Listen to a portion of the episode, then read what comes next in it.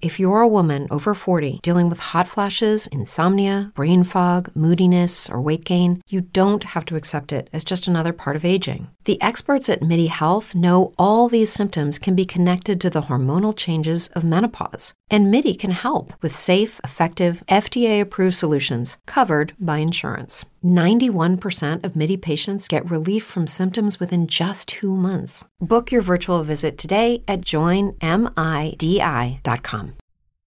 Hey everyone, welcome to Super Trash, a podcast about the CW trying to kill me with that scene between Ava and Sara, and I. Your intros are getting way too long.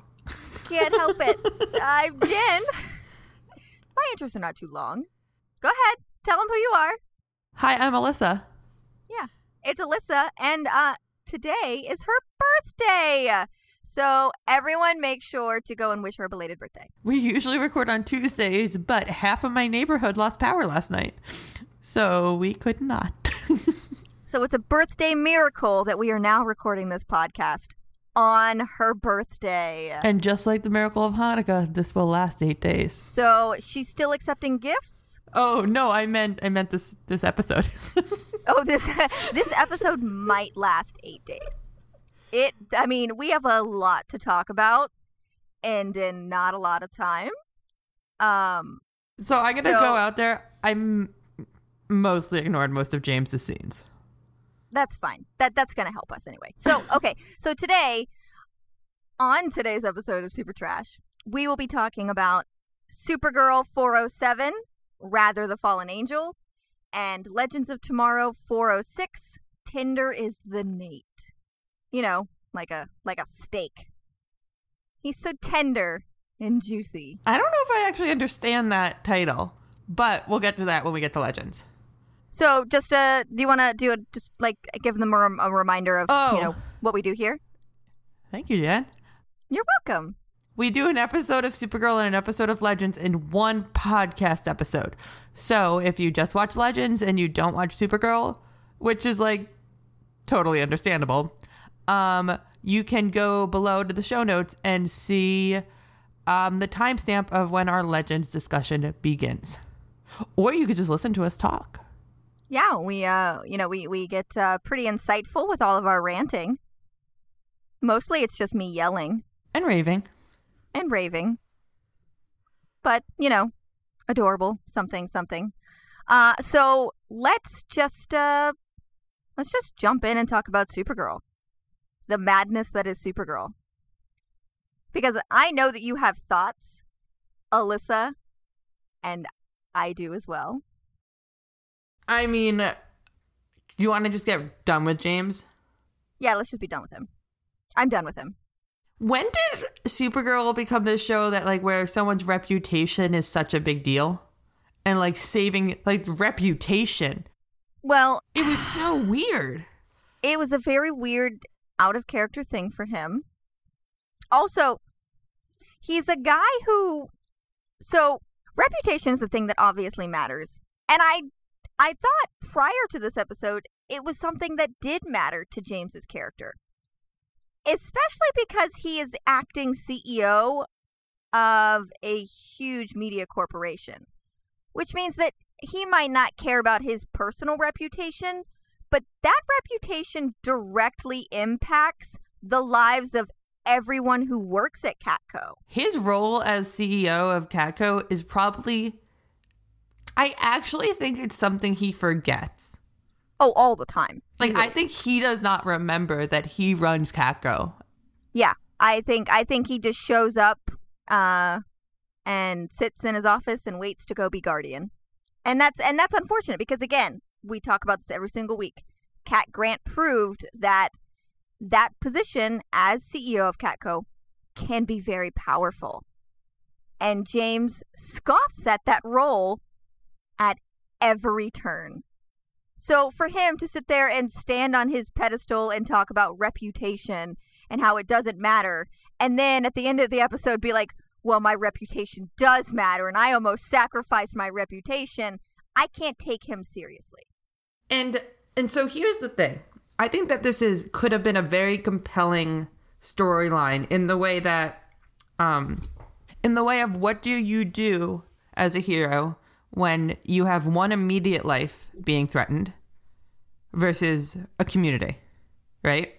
Is it like the trolley problem? Kind of like the trolley problem.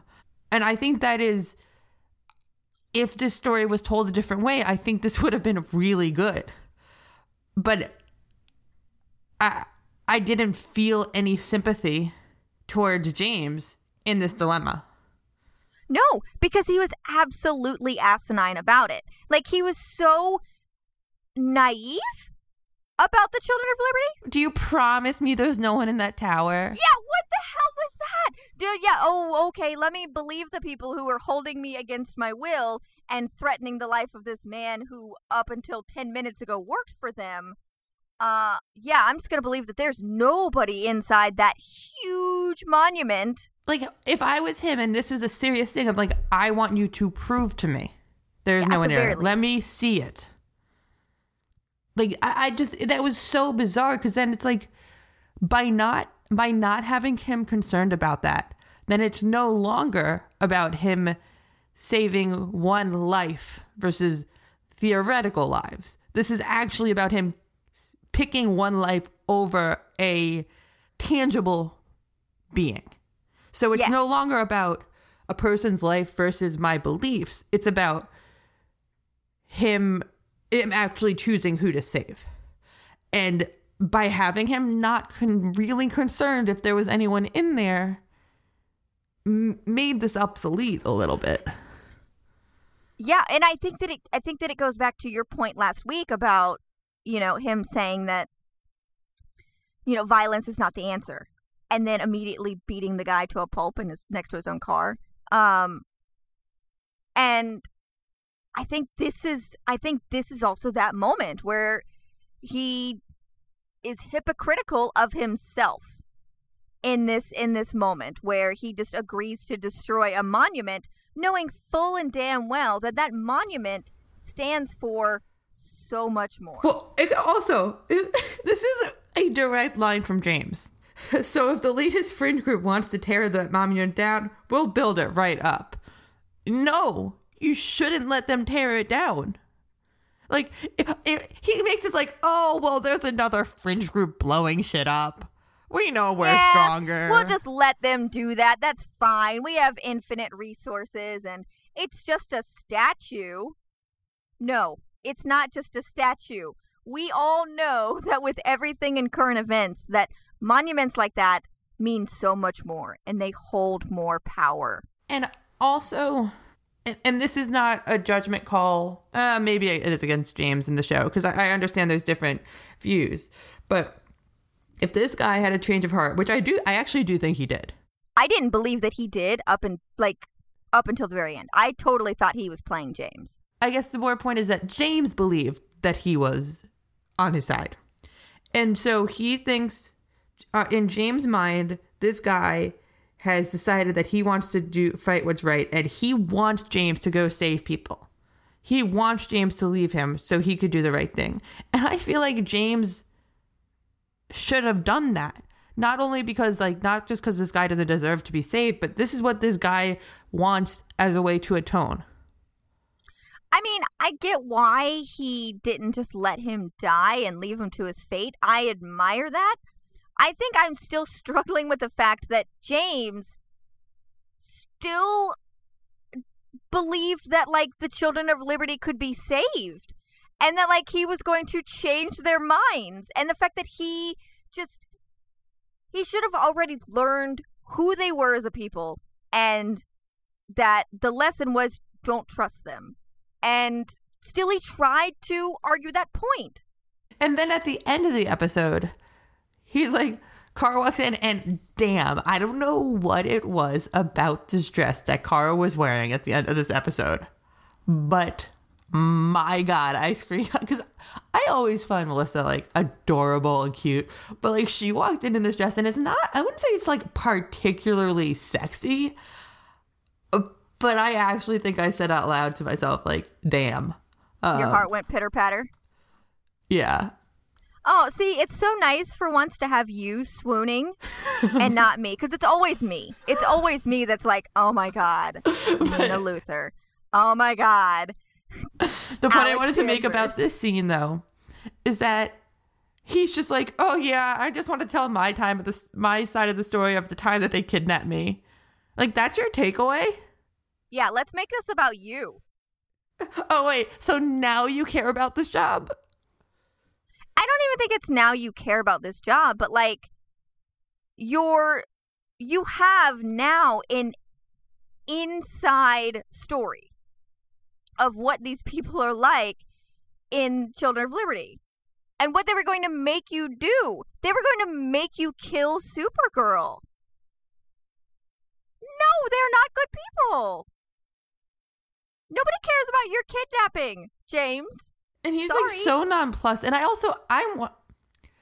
How quick do you think he would have responded if it wasn't Supergirl in there?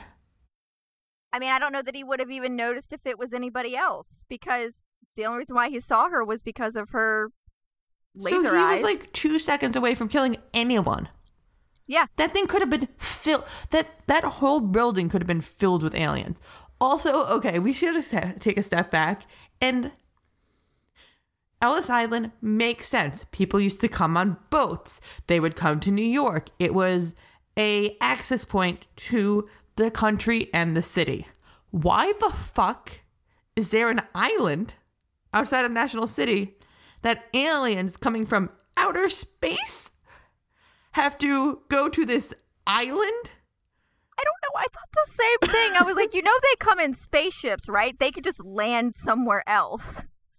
it's not like they're boats coming to Shelley Island. Ha- So that means they have to get to Shelley Island, which I'm assuming, like, wh- what? I mean, I guess maybe we just don't know enough about like the alien immigration laws. we don't know anything about how aliens get on this planet. We don't know. We yeah, we don't know anything uh, about them. But like, I think prior to this season, maybe we were all just under the assumption that like they just came here and landed where they may, That's what I thought. and and then you know filed for asylum wherever they were, or what what have you, you know. But, but now And- we have Shelley Island. but now we have Shelley Island, which was desolate. because apparently, like, a month ago, um, when the president, they found out that she was an alien, they shut the island down. But that so, but that doesn't make sense either politically. It doesn't make sense politically. It also doesn't make sense that that entire thing. Would, well, I mean, I guess tr- mm, it does make sense because, like, when there's um, oh, what's it go? Um, when the government shuts down, Fargo? No, not Fargo. Um, you know what I'm talking about? Furlough. Furlough. It is I absolutely was I was. I was gonna let you run that train of thought though. um, I was close. Yeah, Fargo, it is, North it's actually desolate. Desolate. Like you cannot get on the ground. I mean, I I agree, but it's not like it's not like they shut down the government. You know what I mean? And so just completely shutting down these facilities and leaving them to ruin because they found out the alien was a or the the alien was a president. The president was an alien. Well, also, it's like it doesn't stop aliens from coming to the world. Exactly. Like now you have now you have shut down your legitimate way for aliens to immigrate into the country. It's not And like we're throwing tear gas over a wall. At children, I'll take that part out. No, leave that shit in because that shit makes me mad. Anyway, um, wow, that like raised my blood pressure Sorry. so much. Just even that that mention of it. But you know, so yeah, now you've you you left this island unattended, and it's got all of these resources as well as these facilities that have superpower dampening abilities, like which definitely won't be used for evil. I just I just don't see even how the government would just leave that. You know? yeah, that that that's true. Just- I also think the government is very inept. I mean, uh, clearly, but like that would be like the equivalent of you know the government just leaving a military base. Like they took everything out of it, but That's true. like the structures are still there, the infrastructure's still there, and sure, there's probably still the uh, capability to house a lot of the things that they had already had there before. Maybe there are some like ruined ships or or airplanes or something like that. They did also have like boats and stuff. Like the Children of Liberty, for being run by a guy who is struggling to pay his mortgage, have a lot of resources financially, and it's very concerning to me. I I'm just like baffled by that the scene when Supergirl comes out, saves the day. Well, not really saves the day, but there's the explosion behind her. So like she's essentially like as the hero of a show, and then this was a very comic book type um, image too. I don't know if I took a picture, but she's up in the air, like the Statue of Liberty, whatever the actual monument was, right behind her, and then the explosion, which looks like fireworks. And it was such a weird juxtaposition of images because it almost made it seem like this patriot, like patriotic thing. No, I know exactly what you're talking about, and I liked the uh the cinematography behind it, but the message behind it is kind of missing. And I think that's just because for me, this this whole episode and this this story here falls flat because without Manchester Black in this episode, this episode sucks. And it doesn't have a lot going for it because Supergirl is still trying to cram down our throats that peace and violence are the only things that work. Or peace and non-violence. Sorry, sorry. Peace and peace and violence. Like like you bake somebody co- to bake somebody cookies and then you punch them in the teeth. Um, It's it's a new um it's a new theory we have cooking up. yeah, it's how, this new thing we're trying here at Super Trash. how to make society better. Yeah, bake them cookies and then punch them in the teeth. So this this peace and non-violence, uh, I've completely forgot any kind of word uh, that would go after that. Uh, now all I can think is theory. I agree. I think the message behind it is I don't so this is another thing is that when did okay, I understand Agent of Liberty, which one I I, I, abbreviate a lot when I write my notes and I realized like Agent of Liberty when you put it to the letters is AOL. And I'm like, that makes sense. um That's very funny to me. but he's become a from what we saw about his mission and i guess people when they get caught up in these things go to extremes they never thought they could but some of this doesn't line up with his origin story for how he acted this week. How so? um i f- i actually don't know. I don't know what's up with this guy I just can't stand him. I'm done with him. i, I feel like i he's like he's all over the map. Yeah, like it, it's like he goes from this is what we do to be like an enraged, gets enraged for I don't understand why he gets enraged sometimes. Because he's a white dude. That's my reason. I, I just don't really get what he's what is his mission I don't think that they know. because he doesn't have a plan for how humans get back their stuff besides just killing aliens. In the beginning, like he was a sociology professor or whatever, and like he's understood civilizations and stuff, and it's just like I feel like that they forgot that part. This is not just this guy that wants to kill aliens. He also does want humans to succeed. And there's nothing in any of these plans for that. Yeah, I, I I don't know. I don't know what his end goal is. If it's like, okay, uh, human power, we're going to send all the aliens off Earth and not let them come back. Did I miss that? I thought he just wanted to kill them all. No, I know. I know. That's what that's what I'm theorizing. Like, is that is that what he wants? Is that what he's hoping his end game will be? What will come to fruition once he kills a bunch of them? That they all just go, nah, we're just gonna leave Earth now. Yeah, like I, like I don't I don't I don't understand what his purpose is other than to cause chaos and kill aliens. Well, I mean, right now, what it seems like, especially after last week, is more Nazi-esque. Like, okay, we are labeling them with A's on their doors. We are going to find them and attack them, and it seems more of like a ground mission of like, again. But there's no, there's none of the propaganda of the seeded propaganda that is coming. But like, I Yeah. think that's where they were going, or maybe not. Maybe that was a one-off, and maybe that had nothing to do with that. Maybe they just thought it was really cool if they put letters on someone to kill it, and they didn't have any contextual reasons to it. I don't know.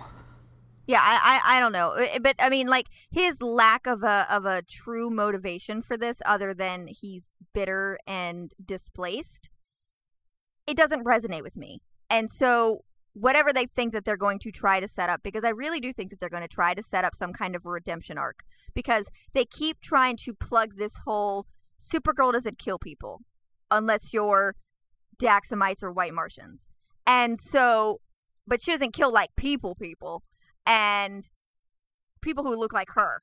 And so, you know, we're going to redeem this character of Agent Liberty. And, you know, because she didn't kill Reign. Like, she didn't even kill Reign. Like, that's her, that's her thing. I didn't even kill Reign. Because it was her sister's lover. because it was her sister's lover. Um, I mean, what she sentenced Reign to is a fate worse than death, but you know, whatever. And oh, you mean Reign, not Sam? I was thinking Sam. I, mean, get Reign, not confused. Sam. Sam is Sam is off coaching soccer or something adorable, and I miss her.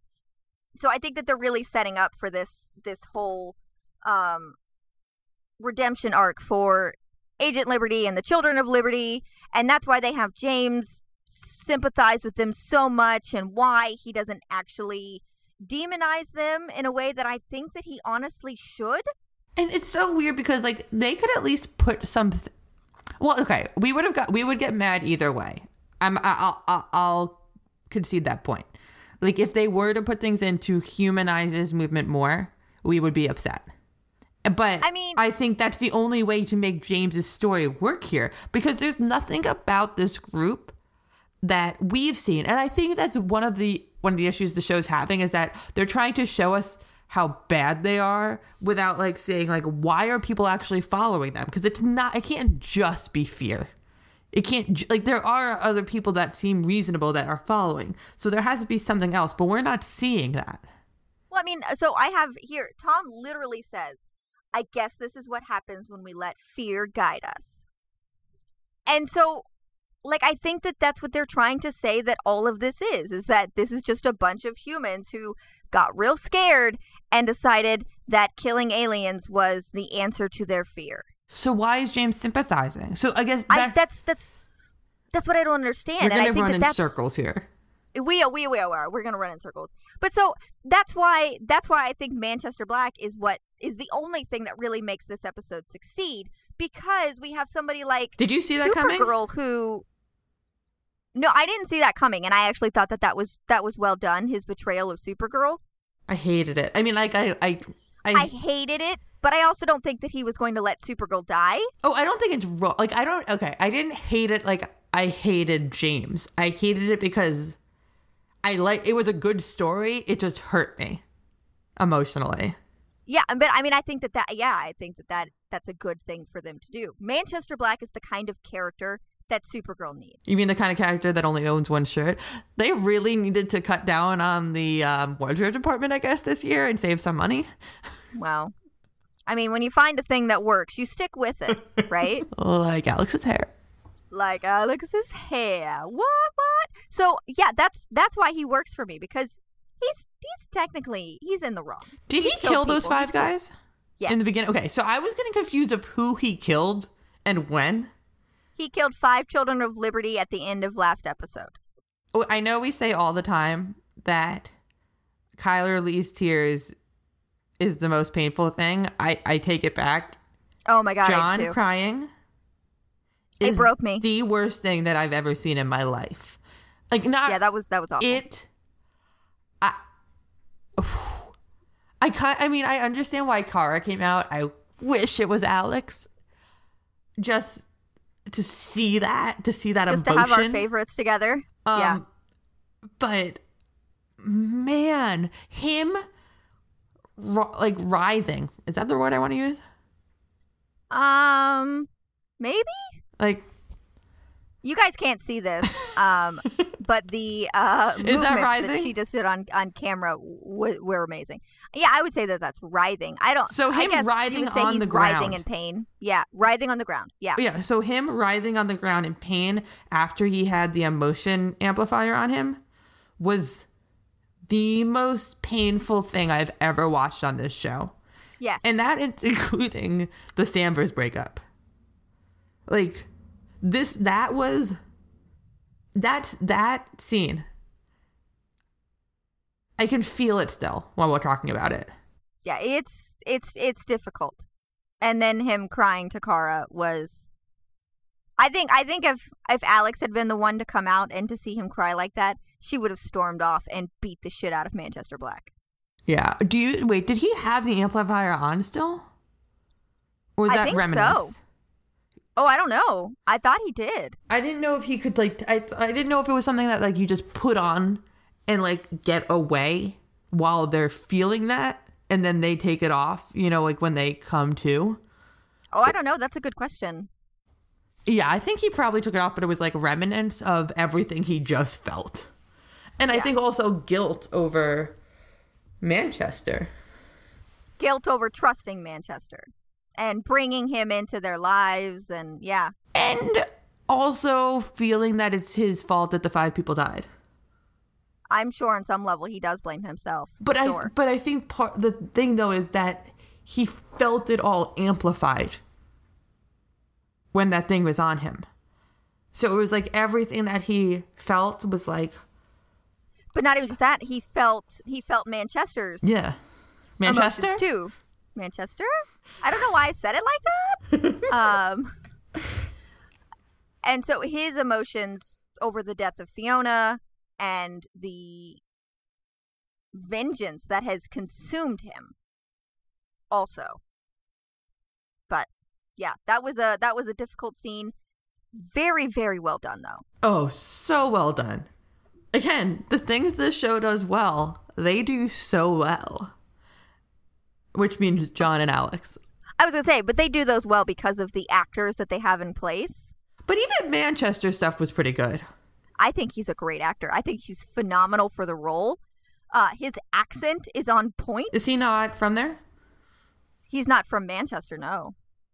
He's Wait, he's is from, he supposed to wait? up- His name's isn't his name Manchester? Is he also from Manchester, or is Manchester yeah, his nickname? Yeah, Northern England. Yeah, So, so he was born in Manchester, and his parents were like, "Let's call him Manchester." I think it's I think it's a nickname. Oh, okay, that makes more sense. Yeah, I don't. I believe his name is something else. okay. I don't know what it is at the moment off the top of my head. I would have to look it up. But it- I don't think that his parents were like, you know what? Maybe We he'll forget where he's from. Let's name Yeah. him it. Okay, want to get the Lena stuff? Yeah, let's You do your stuff first, because I don't know what you're gonna say. Oh my god. Okay. Uh, is there okay? Or do you want me to start? yeah, actually, I've talked. I've talked a lot. You talk about Lena because I also have a lot of thoughts about it. Yeah. But I want you to talk. About it. So, I don't want to. I don't want to pick apart too much the clinical aspect, I mean, I kind of want to pick it apart a little bit. but, But- I want to more pick apart the ethical part. So, there's laws, and You can't just experiment on people. You can't just experiment on people. There's no oversight. So by the end of the episode, if if this kid what Lena did in the beginning of the episode, if she had not told him what was going on before the experiment like she intended, that is evil. That would be Yes. me her being evil. It is unethical. It is cruel. It's it- you can't ex- this is not a lab rat. It is not. It is a human being. You don't have you don't have contracts for clinical experiments. You have consent. You are asking a person to consent to do something. Sometimes if it's a psychology experiment you have to keep some things away from the subject. But those are things that have been examined and have been reviewed by an institutional review board, aka an IRB, to be determined not to be a big enough threat to someone's health that you can withhold it. Okay? So, what we're saying here is this guy comes in. Apparently, a hundred people submitted to this very cryptic ad about an L Corp experiment, which means that this isn't private. This is public. People know that L Corp is doing so. So it's like the the fact that an experiment's going on isn't being hidden. Yeah. Um, this I'm gonna nitpick this. Just just the whole thing, like, oh, you're the only patient. If you want this guy to be comfortable, you say, only you're the first patient so far. Why is his subject number 0331? He's the first person. So unless code 33 before it means human, why are there numbers before his subject ID? Uh, because 001 is not as exciting scientifically, I guess. Um, it's very exciting. It's your first patient. It's your first go. I don't I don't even understand why she is doing an experiment on a living human being When they were literally just doing a heart last week? when they were literally just doing a heart last week and failed. They did not have successful tests with the hearts that they had. Those hearts died. Those hearts were dead hearts that then that then caught on fire, but they were already dead before they were resist. That's why she incinerated them because they were dead. So that means that the Harun-El killed the hearts, didn't cure them of cancer, and then because after they had died, they were then invulnerable to fire. And then she thought, you know what? Yeah, let's try this on people. So, okay, I just also want to point out Lena's first line this episode is verbatim to Eve. Doing experiments of this nature on a human subject is extremely serious. I've had qualms about even proceeding. You are not making this even this any easier. You having qual there there's no oversight. No one person should ever be making these decisions. And she's like, guys, yeah, I've had I've had thoughts about whether we should proceed on this human subject. It hasn't been reviewed by anyone.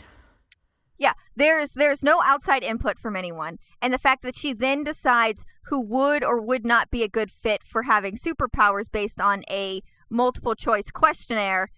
But Did you see? Wait, sorry. Back to this one scene before we get past it. Did you see the gif of? Um, it's when Eve is like, "Oh, like the subject has bright blue eyes, just like yours," and someone like wrote, "It's just Eve being super gay for Lena." oh my god, she's so gay for Lena. I mean, I kind of thought it before, Yeah. but wow. So okay, so but I do want to talk about the line that that she says to Lena after what you just said, because she says you could be preventing another civil war. Eve, baby girl. No, that's not how this works. Lena is now making an army that is going to create a civil war. This is not going to help, it is going to exacerbate these problems. Because I can tell you right now, you know who's going to get the Harun-El and who's going to live through it?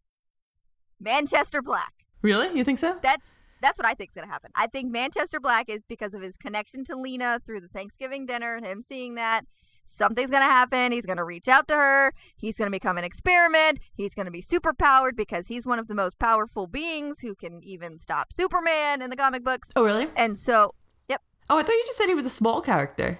he is a small character. He's only he's only as far as I know, he's only been like a handful of issues. Oh, but, oh, but he killed Superman. He didn't kill him. He stops him. Well, yeah, it's whatever. That's as close as most people got. Yeah, I mean, there there are a lot of people who can stop Superman. Like everybody thinks like Superman is like this infallible thing, but like as we'll talk about probably in the Legends discussion, people like Superman actually fail a lot when it comes to things like magic. But doing these experiments on people are bad, okay? And I don't approve. Okay, so I'm gonna keep going on this part. Go. One, she doesn't want Eve to tell her the name of the subject. So she literally plans on originally doing experiments on this guy, being like his doctor and just calling him subject 0331 the entire time. This this human Which being. means which means that she knows in her mind she doesn't want to get attached because she probably knows he's going to die. and then he she walks in, as the recorder, says male, brown, brown hair, blue eyes, approximately five nine. Approximately five nine? You haven't measured this guy yet for this clinical trial you're doing? She didn't know that he had a kidney transplant. like I don't give a fuck that she doesn't know about his height. She didn't know he had a kidney transplant. Bro, all caps. Why does she ha- not have his chart and his exact height? And then, okay, then read the conditions of the exper- experiment before you sign the contract. Feel free to read it over, but I need your thumbprint to make it binding. No, you have to fucking consent them and tell him what is going into his body. Okay. The ad was pushing for secrecy. Oh, this this project is for the advancement of science. I'm just reading through all my notes because it's so frustrating. Um, out of the 100 applicants, all but 12 was were acceptably risk tolerant. What the fuck does that even mean?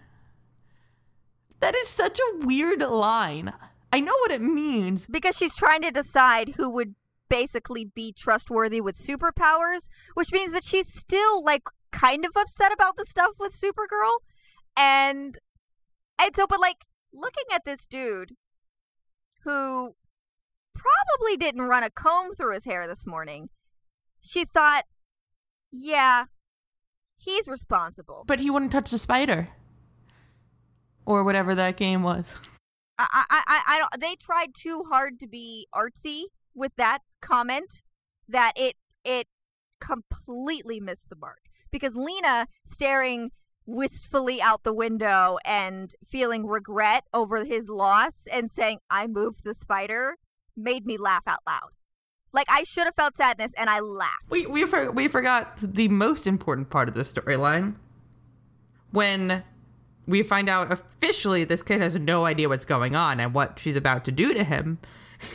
she goes, "In success, which I'm counting on, you'll need to know we're attempting to cure everything, everything that makes men weak. First of all, you called it last week." That's what I, I Told you. asked you, and you're like, Told you. "Yeah, she's curing everything."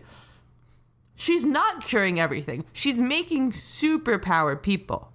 A consequence of that is maybe curing everything, but we don't know because the only thing we've seen her test on is hearts. Cure everything? That we're also not cured of cancer. Um, and I like, I just like to, everything that makes men weak. I just wish that that was the line. I love that part of the line. And then, like, and then there's the whole ethical thing of like, once she found out that he's doing this for a reason, for her brother, for his brother and stuff, that is when she totally should have shut it down. Because now there's, there's, there's incentive. There's a false incentive for him. Like there, there's uh-huh. just there need there should have been a psych test for this. There should have. I can't even. I can't even, Jen. Yeah, no, I, I, I, I am, I am completely with you. I am all out of evens to can't with this ridiculous storyline because not only was it very clear that this kid was borderline, I don't want to say suicidal. He was completely reckless about his own well-being because of the guilt that he felt over his brother's death.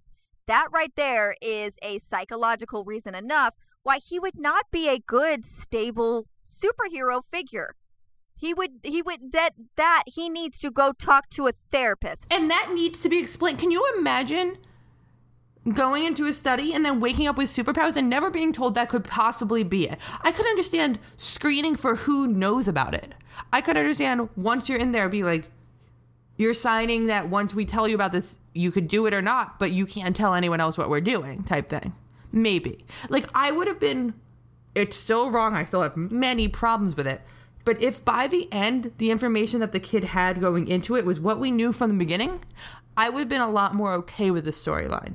If this kid came in knowing at least what he was going for, he consented, there was a process, at least he's going into it with knowledge and that that makes it a little better to me for then at least it's not lena being reckless See, I don't know. I think it's reckless either way. it's reckless either way but there's something malicious about doing it without them knowing that is is gone a little bit more when the patient the subject knows what to expect because she was she was not going to tell him at all if she didn't No. bring him the big belly burger which was Yep. the only good part of this storyline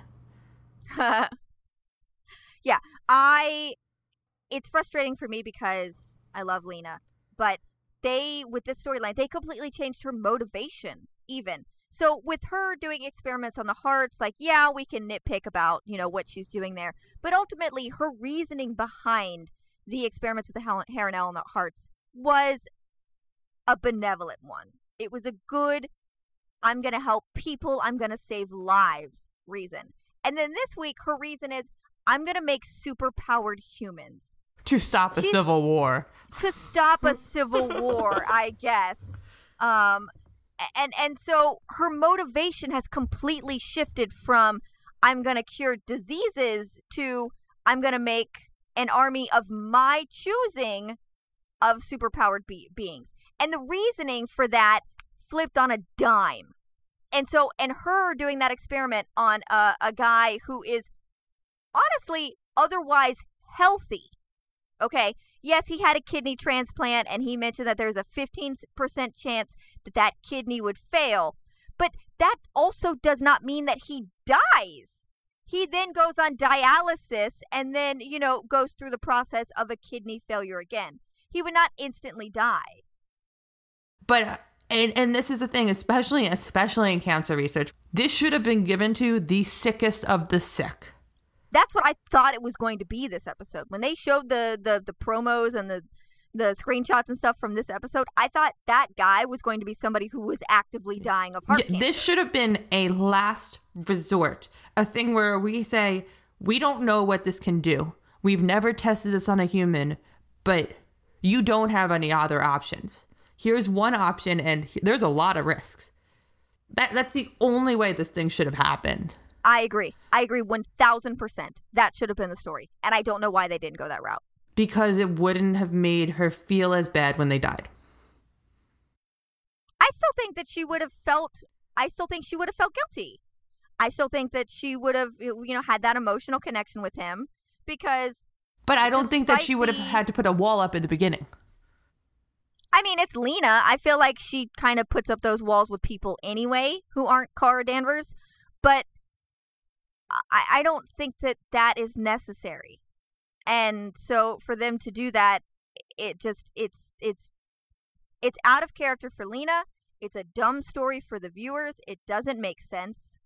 And then for them to shoehorn in that whole sexist thing from him to constantly keep saying, When do I get to meet him? Who's this big Mr. Scientist? What's his name? Could you guys be more heavy handed with trying to say that everybody is freaking sexist? Please? Could you? No. You also, don't I don't do believe that. that this guy would do that. Yeah. from everything later on. And like it was so weird because they're like, I get the premise, but like they were trying so hard to make us. I felt so bad for this kid. Like he really thought that he was a horrible person. And it, it just it was just a weird. I don't understand this story. I also I don't, don't understand the story of her mom. Many things. First, can a four year old actually swim on their own without um floaties? Because how the fuck was she supposed to kill save her mom anyway? I mean, Nathan took swim lessons starting at three, so maybe not without not without floaty wings or anything like that. But like, I I assume that maybe there could be a four year old that would swim, but also she's four, and I know that that's a traumatic experience. But They could have just made her six. I was when I was rewatching. I'm like, why didn't they just make her six? Why didn't they just make her six? I don't know. Like that would have made I don't. it I a lot better. There's there they don't know what to do with Lena Luthor. They they they are trying to warp her into this. They are going to do the exact same thing that they that they did with Lex Luthor on Smallville, and they're going to take this character that everybody loves, that everybody wants to be good, and to, you know, kick the the expected, you know, to go against the grain in this Luthor name and be like, no, this person's good. We're gonna we're gonna we're gonna write our own story about a Luthor. And instead of doing that, they're just going to make Lena Luthor evil. And this is their ham fisted way to go about making Lena Luthor evil.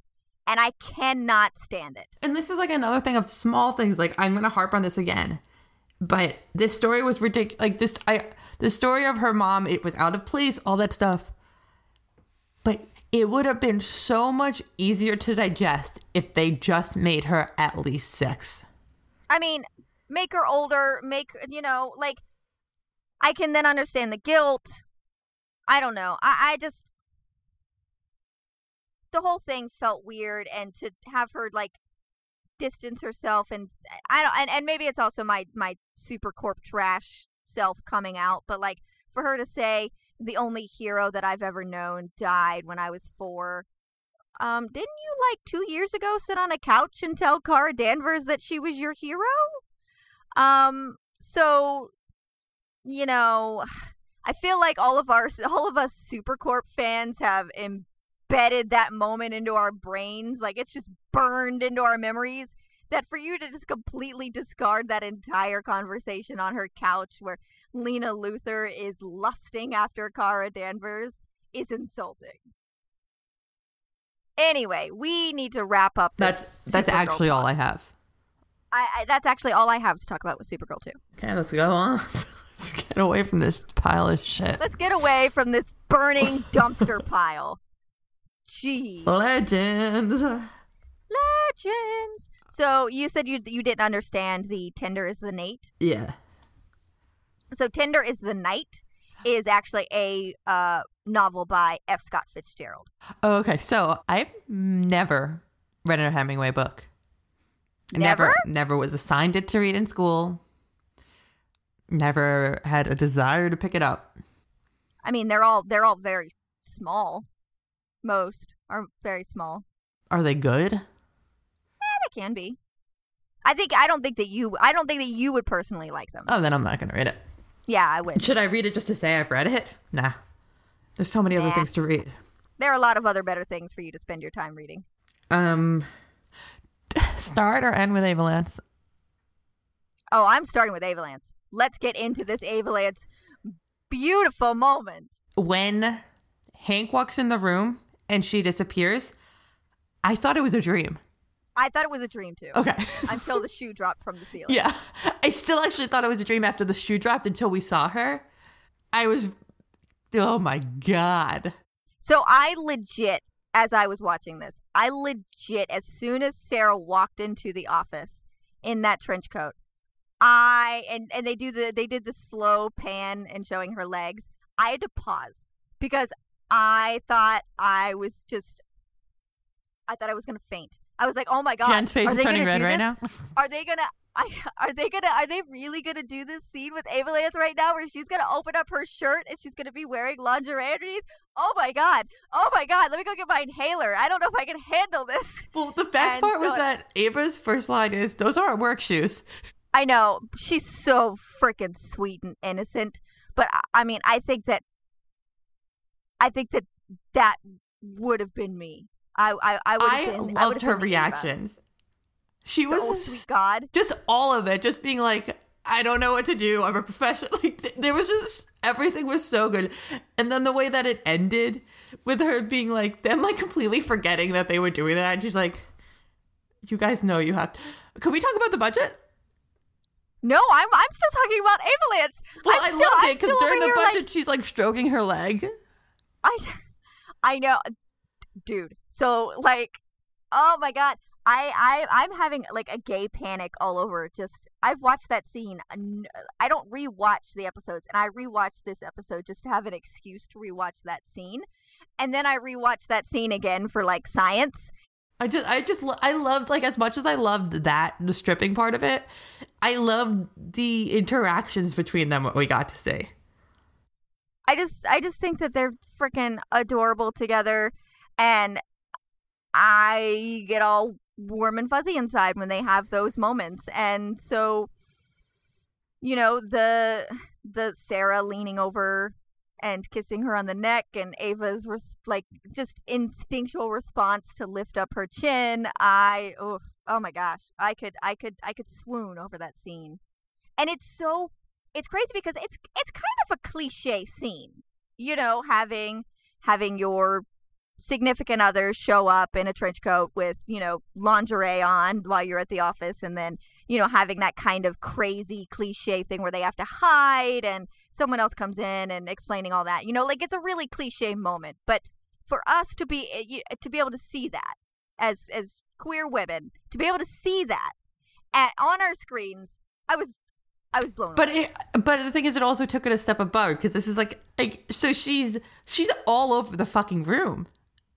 You know what I mean? It's not like her. I Just, know, she's not just hiding amazing. under the desk. She's like, up in the up in the ceiling over the behind the door and so like it added a whole bunch of like It added a nice comedic effect. yeah yeah. so it was great. it was so good can we talk about the budget Yes, let's talk about the budget. so i was under the impression that gideon made all the food for them right I thought that too, and I thought that she also made the costumes with the replicator, right? That's what I thought also. Do we think that like once they got um the time bureau, they're like, fuck it, we're gonna use all their money? Gideon unionized and decided that she was no longer going to deal with them destroying all of these things that uh, she was putting effort into. Maybe they changed it when the Waverider was commandeered by the Time Bureau. Maybe they changed the methods that we didn't know about of how I mean, there's there's there's got to be something in that. I don't know. I really I really don't. I tried not to read into it, but um I don't no know. No one accused the legends of not eating. Yeah, they're definitely not starving as they're having their pizza parties and playing D&D and And sorry, this episode. Oh my gosh. I love I love the scene when Sara calls and and tells them that that Hank is going to show up and that they can't let him into the lab, but it just there's also somebody took um somebody took a gift set of Mhm. that moment where she's calling and put it to the words from the uh have you seen the company's coming video? No, but can you send it to Wait. me? I'll watch it later. Yeah, I'll I'll send it to you, and you could you could put it on the on the notes. Um, and so it just there's there's a gif of Sara telling Zari that if she hasn't made her bed to just throw the bed away, and that's just so in keeping with both of those characters that like you know damn well that Zari does not make her bed. And I just thought it was wonderful that of course Zari was eating during that exchange. Well, I also love like sorry, we're still not ready. Um, Ray, I could really use a Nate hug. I know. Oh my god. Do you think no one hugs him, or he just really wants a Nate hug? I think I think it's just he just wants it from Nate. Like I'm sure that like everybody there's probably like a like a chart in their kitchen of who has hugged Ray for the day, like whose chore it is to hug Ray to make sure that he is appropriately cuddled or something adorable. I need to go But- back and watch him when he first came to leg- to um Arrow because He I was he was not fun. Well I just can't see this guy. I mean, I guess he was in grief, right? Because his someone his fiance died. His wife. Oh, his was wife. Fiance or I thought it was his wife. I can't remember, but like I can't. I cannot imagine this guy running a company. Yeah, he he was not. I mean, he was he was still kind of Ray, but he was mostly just I'm going to fix all my problems by buying things with my money. And it wasn't as likable. Did we see him come into this character on Arrow? No, on Legends. Only he, on He broke out of his yeah, because even I think the first season he was still kind of eh, especially with all the stuff with Kendra as Hawkgirl. Um, it, it just it just didn't fit, and so yeah, I think season two was when Ray really started to come into his own. I you think mean was, like, after all the episode where he lives with Kendra her whole life and then realizes that she doesn't love him? I kn- oh my gosh, when you put it like that, it's so sad. wow. so dark.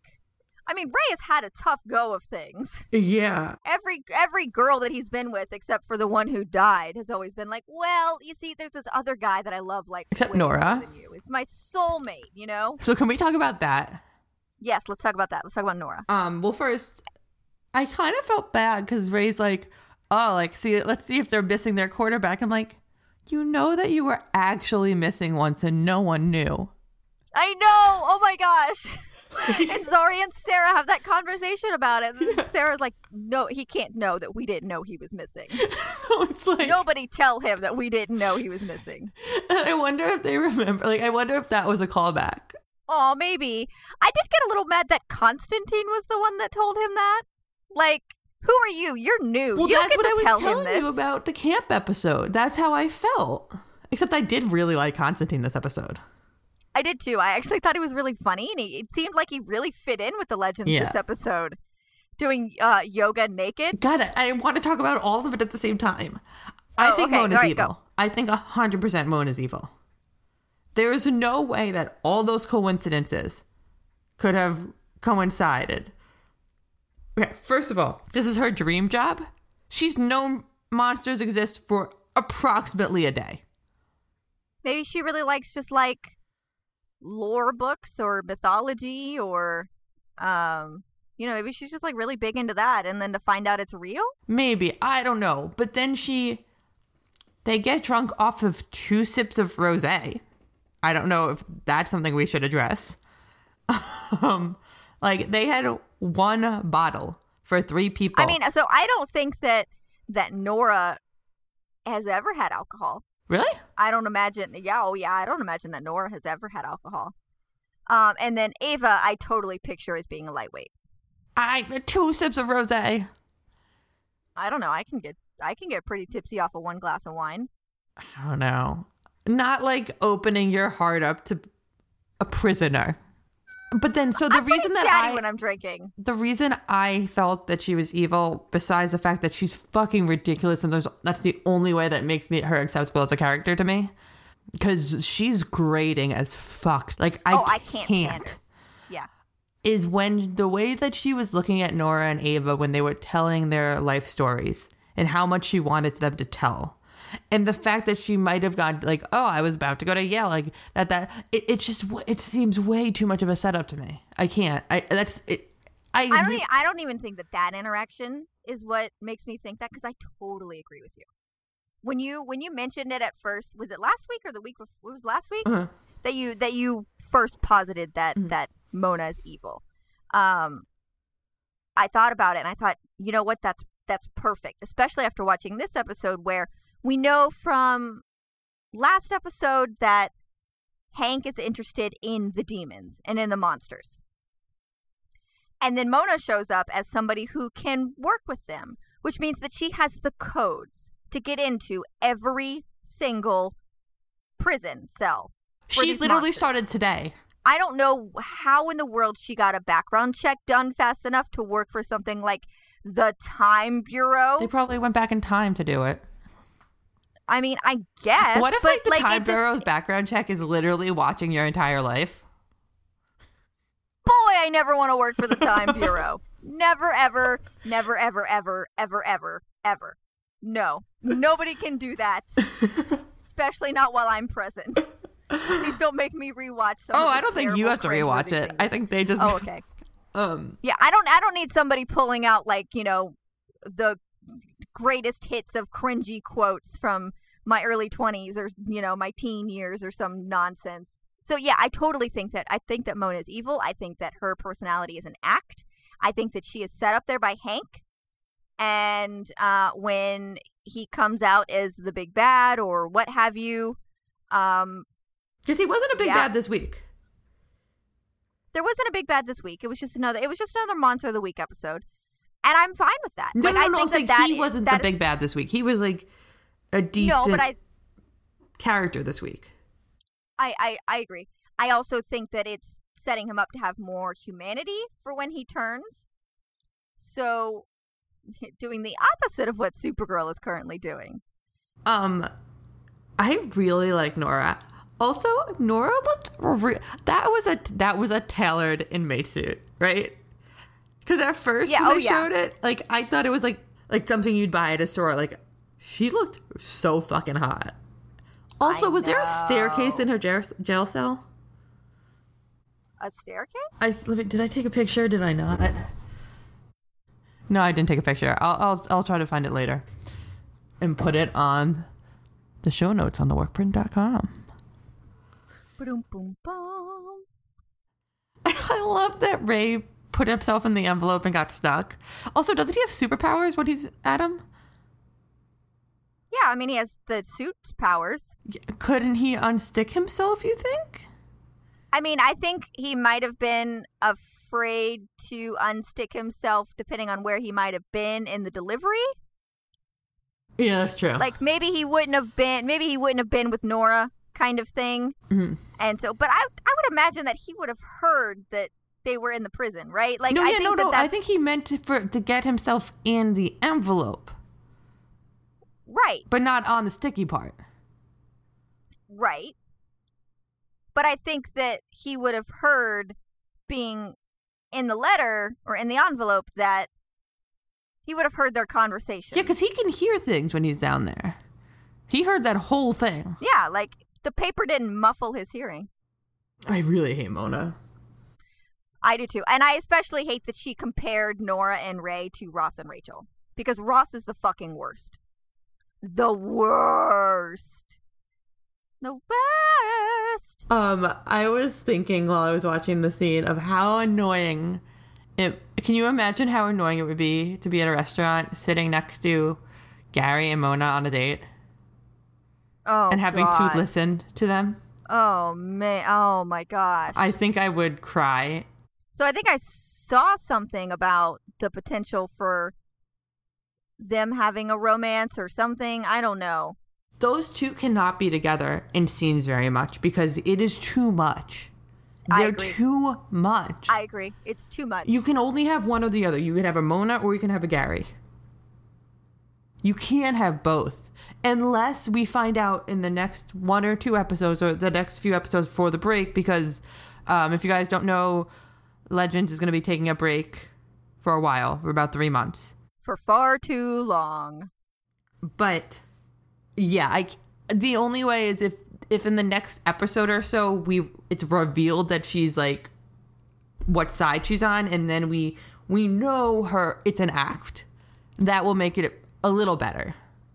I think I think even then, even if we know it's an act, I still think it's gonna. I'm gonna grit my teeth through her scenes with Gary if she still puts that on, puts that act on.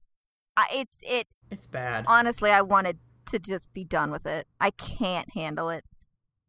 I was fine with Gary for the first couple of, of episodes, and I think that he's got his charm in his own way. But like, there's really good humor elsewhere on the show. We don't need that. It's not humor slapstick to me humor. at least. I don't think it's funny to me. You don't do you not think it's funny to you or it's not funny to you? It's not funny to me. I don't know why I said it like that. It's kind of like you know when I uh, said Manchester. um, Um do we want to go to the Waverider? yeah, let's talk about the uh, the Hemingway stuff. so many good things. First of all, Mick's introduction to this episode is coming in while the team's trying as desperately hard as they can not to have Nate go to the lab. He walks in, first his scene is like nine minutes in, and he goes, Have you guys been to the lab yet? You should go. I'm like, Yes, that's my Mick. I love him He's like, so much. I'm not, I, I want to see this go down. oh, I know. And then when Charlie punches Nate, the look of glee on his face. He's so freaking happy at that exchange. And oh my god, the, the gay Paris line. Oh yeah, gay Paris. I thought it was impolitically correct. I just love Zari. We didn't get much Zari this week, but what we got was so good. I mean, I feel like we say that all the time. We didn't get a lot of Zari this week, but like every moment with Zari is a highlight because she is so sardonic and so just dry, dry wit humor, and it's so good. And then the like she just does not care about anything, But she does so much, you know. so much with so little. I will say, my my my favorite funny moment of the episode was when um Nate is explaining his plan to his dad with the loot. And so I wrote it down. Nate's dad. What the hell is that? It's a lute. Mick startles himself from a drunken stupor and says, Did someone say loot?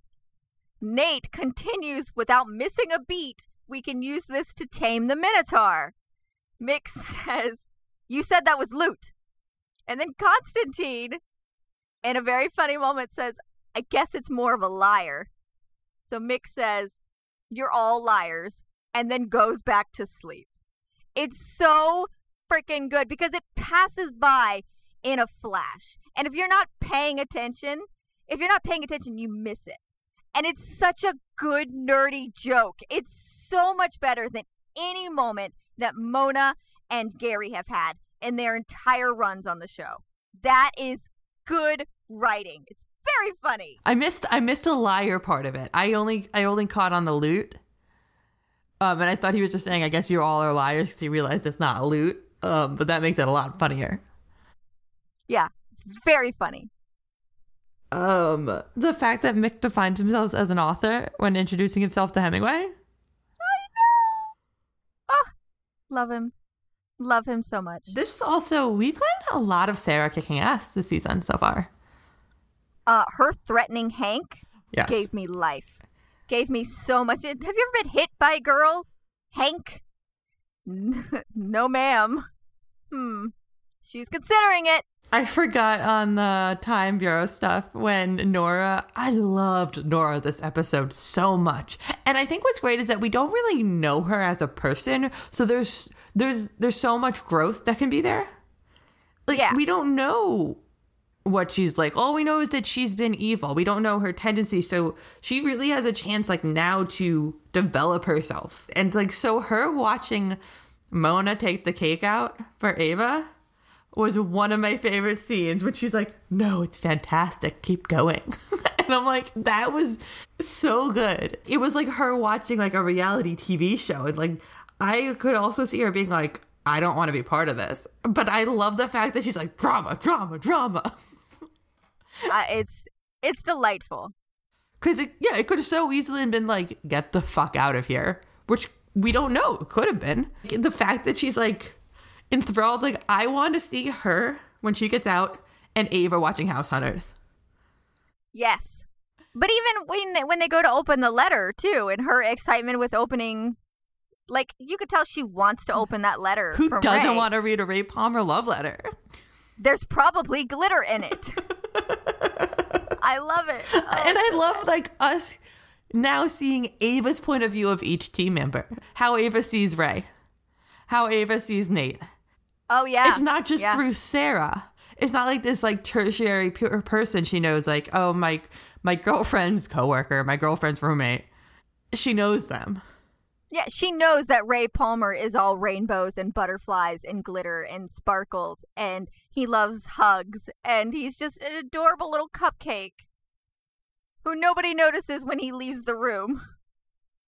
Oh god, this is so good. We haven't talked about Charlie trying out the accents. Ugh, I love her so much. this this cast it's so fucking deep in its ability to pull out talent it's like the deepest bench so there's never going to be a bad episode because everyone can perform And they all have because again, it is so character driven is that it each of these characters are. I I maybe don't know if you're being sarcastic or not. i am we say i, I say Okay, that to specifically say, I every like, fucking week like every week, like how this is a character driven. that would be like me being like you saying it's about good choices and me like is it Yeah. Uh-huh. Uh-huh. um, and so they they have these characters so firmly established that any episode centered around one of these characters is going to work because we know these characters. and they also remember it they remember what they've established So what I really really really liked about this episode is that they could have done the typical CW let's insert some drama into this Waverider with the Nate, Charlie, Amaya triangle that could have happened. And I felt pretty bad for Charlie this episode, but I really loved the way that Nate was the first one to really look at her and see her as Charlie. And to recognize this is not Amaya. I am not going to call her fake Amaya. I'm not going to call her not Amaya. I'm not going to look at what she's not. She is Charlie. And I love that they didn't make this something where he's pining after her or whatever just because she looks like Amaya. He got over that fast. I just I thought that was a I thought that was a really smart move by the writers to not drag that out. I was worried, and I don't know if I need to be worried about the show. Is that was the way that Amaya looked at him at the end? I'm like, is she having feelings for him? I see. I didn't think so. I thought that that was her appreciation for him because Because she belongs with Zari. but obviously she belongs with Zari. Have like they have this they have the love hate relationship down pat. They have that enemies to lovers thing going for them, and I am so here for it. The looks between them, oh my goodness, they get so close to each other when they talk. But the I, I like it because you know everybody on the Waverider they still treat her kind of like as a joke, and she's she's a little bit of a punchline in that because she's not Amaya, even with trying to get her to pretend to be Amaya for the sake of Hank, that's a pretty rude ask of them to ask her to be someone that she's not When she's being held captive. when she's being held captive. And they don't respect that. And they kind of treat her poorly over it. And it's Nate who's the one who finally looks at her and sees just Charlie. And I think through that and his speech at the end, he's kind of saying, You can find your home here to Charlie. Not to, not Amaya, not even to like anything with himself, but to Charlie. And I think that's why she looks at him the way that she does because he sees her as her own person. And I, I appreciate that. I think that that is is very well done, and it it makes me like Nate a whole lot more. And I like Yes. Nate. I think he's fun, but he he also grates on my nerves a little bit. Well, the thing we disliked most about Nate last season was the way he he behaved in his relationship with Amaya. yeah. so when you take sure. that away and when you see him get over it fairly quickly, it makes it like okay, like he's not that mopey guy. He's not that me me me guy that we had for two seasons or a season and a half. Or one I- I- season? when did they get together? it was pretty soon into season two. Because Nate and Amaya were the ones that were new. For well, yeah, and they two. kissed with the dinosaur, right? Yeah, that was pretty early on in season two. But what I wanted to say was so there was a thing going around where someone on Tumblr was like, um, oh, like you guys are all trying to make legends gay. Well, like just let it be. And then like a hashtag on the be- on the bottom. By the way, not homophobic. Um, like this show is already so fucking gay. Yeah, They could have saved that striptease for the end. They opened up with it basically. uh Wait, was it the opening scene? It was the scene after uh, Ava showing Mona around. Yes. So like So that's before the title. that's ballsy. that is super ballsy. Um and yeah, I like I I liked I I really did like Constantine this episode. I did too. Um Yeah, I don't know. Next week looks scary as fuck. And Uh, terrifying. I assume it's gonna be okay. So it's hard to say because everything's magic now. But from the way from the way it advertised, it didn't seem like it's going to be a Constantine episode.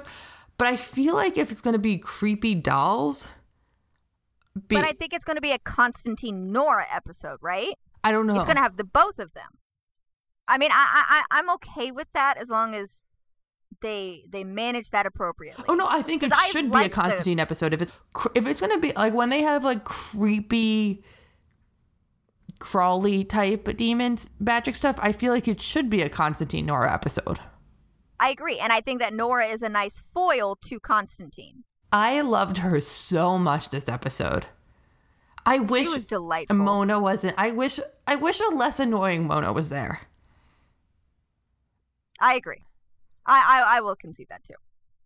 Because I think that she's necessary in order for them to have tho- those moments. But man, is she just irritating. Anyway, all right. Is there anything else that we want to talk about with this episode? Charlie, Charlie is amazing, and I love her. And um, do you think they would put her with Zari? maybe. I mean, I think a year ago, if you had asked me, I would I would have said no, because as terrible as it sounds, they've already met their quota, and there would be a lot of backlash with people saying it's being too gay. But at this point, They just had Sara strip for her girlfriend. they just had Sara strip for her girlfriend, had Constantine doing yoga naked. Um, they've they have not been shy about mentioning that Constantine is bi. I I don't I think between with the looks and the chemistry between Charlie and Zari, there there could be something. And I Sorry also has chemistry with everyone. she really does. And I remembered what I wanted to say before. Um, we were talking about how they were making like the jokes about Charlie not being part of the team and just being there. It was also funny because we talked last week about not having much Gideon lately. And Gideon was like, nah, I'm getting fucking in the middle of this. I'm here too, bitches. every time they made a comment, Keep my name out your mouth. every time that they like forgot Charlie, she's like, and me. Yep. Ugh, wonderful. The show's so good. sorry one one last thing so you know how um hank was like oh like this the ship is automated. Why do you guys need to be here? Gideon can't get out of the fucking ship to save time. Yeah, like she's not like pulling up to uh, the prehistoric era to get Jump out and help. with dinosaurs, and then like snatching it up with the jump ship or something. Like, they no, it doesn't work like that. Like, you have to have physical body. the ship is automated the missions are not um and that's all i got That's that's all I've got too. Um, I one note that I forgot to mention was Supergirl. Where is Russian Supergirl? wait when was that two weeks ago was that last week Is she still digging a hole? wait when did we see her last week or two weeks ago No, I think it was like two or three weeks ago. It's been a while, but like we've only seen snippets of her, and I know that they're like, I guess, saving her for the second half of the season, but it just seems ridiculous. um i'm not actually looking forward to elseworld I am only because of Batwoman, and I love Batwoman and Kate Kane. But I mean, partially I don't watch The Flash and all that stuff, but like, I am not caught up on Flash and Arrow at all. I'm more excited for the Legends self crossover. I agree. Same, but that's just because I get I, I get excited every single week to watch Legends. I can't even remember So- what's happening next week on Supergirl. Oh my god, wait! Timeout! Next week on Supergirl is a Nia Brady centric episode. I know it's gonna be adorable. Brainy's, hey girl.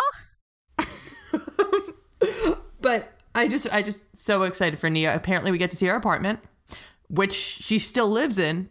We don't get to see the roommate. Yeah. All right. Um, if you guys want to follow me, I am on Twitter at Jen Stayrook. I am at TV with APP, and we are at Super Trash Cast. Um, you could email us at supertrashcast at gmail.com, and you can rate us on iTunes if you want and let us know that you like us. And we have a Patreon. You can check that out. And th- that's all I got. Yeah. Thanks so much for listening, and uh, we'll see you guys next week. Bye. Bye. What if you could have a career where the opportunities are as vast as our nation, where it's not about mission statements, but a shared mission? At U.S. Customs and Border Protection, we go beyond to protect more than borders from ship to shore, air to ground. Cities to local communities, CBP agents and officers are keeping people safe. Join U.S. Customs and Border Protection and go beyond for something far greater than yourself. Learn more at cbp.gov/careers.